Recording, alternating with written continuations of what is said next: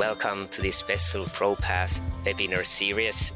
We have started a collaboration with ProPass Consortium and are publishing their webinars in podcast format so more people can benefit from their useful content.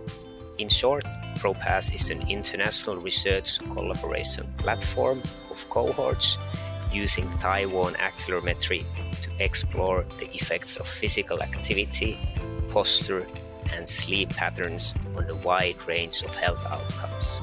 Without further ado, let's jump to ProPass webinar. Fantastic. Thank you.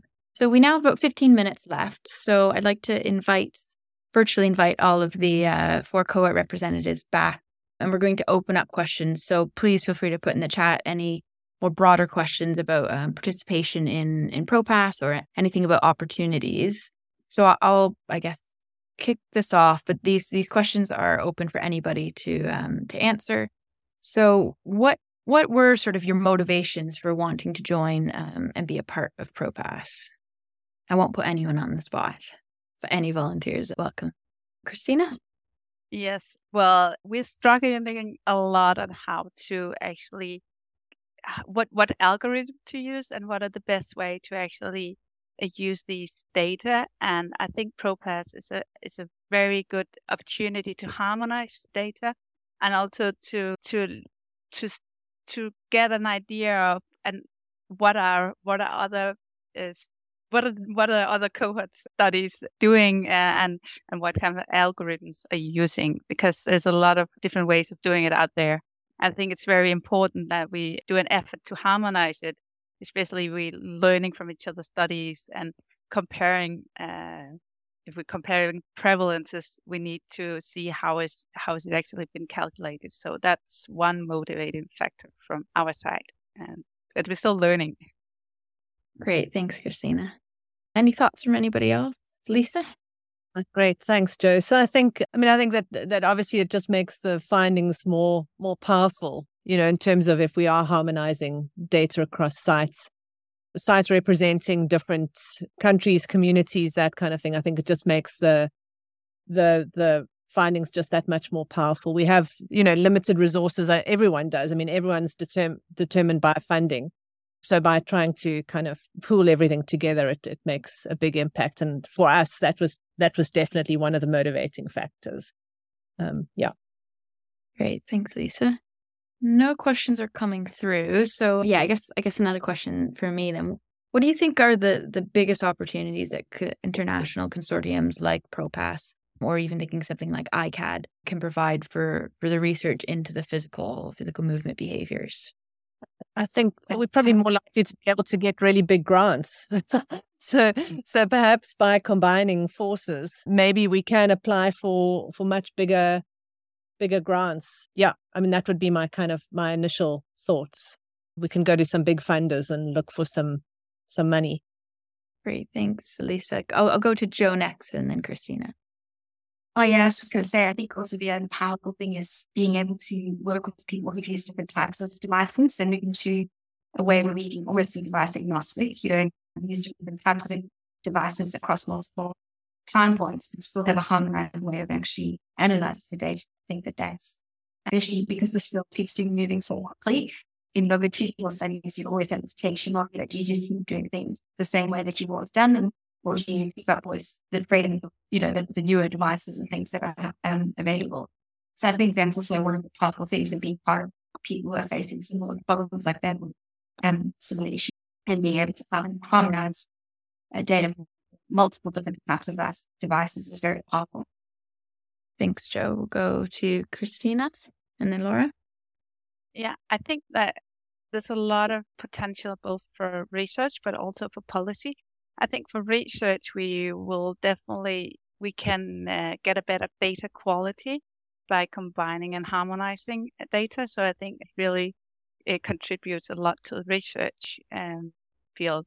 And then that also uh, will point into policy area because I think if we do obtain a larger and better uh, research pile, then we can then with, with just a, a, bigger voice into policy area. So I think it it really strengthens both research and policy. Thank you. Yeah, and... I would sorry. Yeah, I would Sorry, also like to met, met the open science then and opening our data and opening our methods after coming from because I previously worked in the industry, working in the uh, wearables on that side. So I, even though it's a great potential of using the data of of the uh, consumer devices, I think because we can't really know how the data is processed, it's so great that in these kind of kinds of um, consortiums, we can really be open about what we've done with the data. Great. Thank you all. That's really um, interesting to, to hear. I've got a question.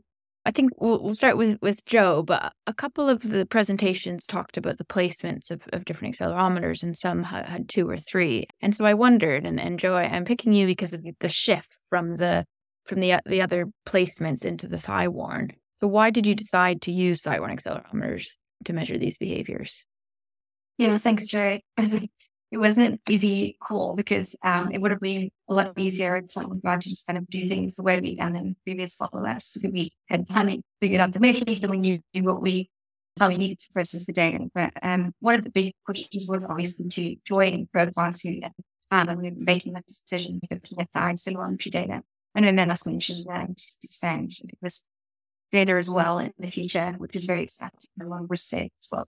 Um, but that was one of the key key drivers in our decision. Also because we really wanted to look at the um, sitting time and um, we've got quite a researchers who are interested in the occupational relation, relationship between sitting and, and occupation. And so having the device on the thigh was one of the better places for that. The other interesting reason why we moved to the SENS device is that we had a big problem with our participants completing diaries the young adults just weren't interested in really convincing them and would end up just writing the same information like wait times, time for seven days. And it made it really unreliable. And now having it more in an app-based way and also just the cloud processing, and it's just a lot more seamless and it's just it appears to be a lot more buoyant and this population in terms of filling things in on a on a device as opposed to pen and paper. So we'll see what happens. it was it was big change, but yeah. So far so good. Yeah, thanks for sharing those insights. I'm sure there's probably some similar reasons for the other cohorts using thigh-worn, but does anyone have anything to add to that? Yeah, so I think, and maybe, maybe if I can use this opportunity to ask a question as well, uh, particularly around sort of the longitudinal aspect, and and obviously Joe's insights are really valuable. But you know, we're about to go back, so we we use the activPAL it's worked really well in our cohort, also because people can't see it. So particularly in, in areas that may not perhaps be safe to walk around and and that sort of thing, uh, people don't want an accelerometer that's that's perhaps obvious to see because then it, it may be valuable. But you know, we're in the situation now where we've collected ActiGraph and activPAL data previously on our cohort. We're going back into the field do we stick with what we've done before again so that we've got comparable data?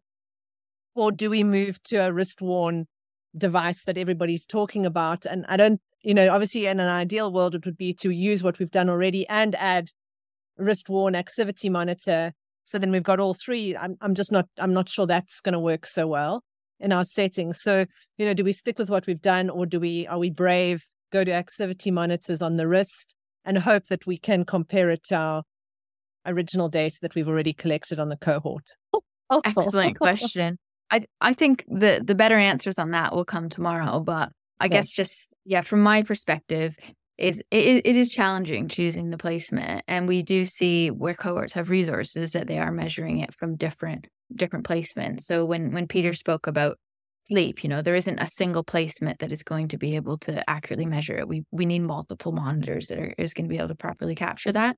I think for us, the thigh-worn accelerometer really has offered a way to capture posture that hasn't been possible with the wrist worn. We do have some work underway where we're looking at the thigh and the wrist worn and trying to understand sort of how comparable they are, especially when the sort of ma- machine learning side of the the data processing algorithms is, is improving. So how accurately that will be able to capture things like cycling sitting, we don't know yet.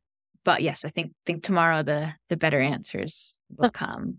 I'm going to end with, oh, sorry, Christina. Sorry, that was just a quick comment. That's not related to where it's actually placed uh, but it's more related to uh, how we get the device uh, sent back to us because we we chose the SENS um, device because then the data is uh, directly sent to us because we lose a lot of uh, devices in the mail. So so it's just saying that that's a lot of issues that actually um, count towards which which device to choose. And this was uh, just a choice that we did because we need we need as much data as possible. So it's just another perspective into that. Thank you. Yeah, definite benefit to be able to to get the data via the cloud. So yeah, last question to end on is that I know in, in the audience we have some members representing cohorts that are thinking about or are interested in, in joining ProPass. So what would you tell them about your experience and, and why it would be great to join us? I can just I mean I'm yeah. Uh, sorry, Joe, go for it. No, I was just going to say uh, we we are real newbies, so we don't have too much experience just yet, other than you know sharing kind of exactly what data we have available, even around the non-accelerometry data. So yeah, I, I unfortunately can't give too much info on that, but looking forward to next steps. My response was going to be pretty similar in that, yeah, obviously we're also just joining, but the experience so far has been really good in terms of lots of supportive people and lots of you know, other people facing the same sort of questions that we're asking the whole time. So just in terms of just accessing a community as well, I think been really, really um, positive and yeah, just really excited to see to see where it goes. All right, great. Thank you very much. Thanks for joining us this week on Physical Activity Researcher Podcast. If you like the show, make sure you never miss an episode by subscribing or following the show on Twitter. This podcast is made possible by listeners like you. Thank you for your support. If you found value in this show, we would really appreciate a rating on Apple Podcast or whichever app you're using. Or if you would, in a real old school way, simply tell a friend about the show. It would be a great help for us. We have a fantastic lineup of guests for forthcoming episodes so be sure to tune in. Thank you all for your support and have a great day.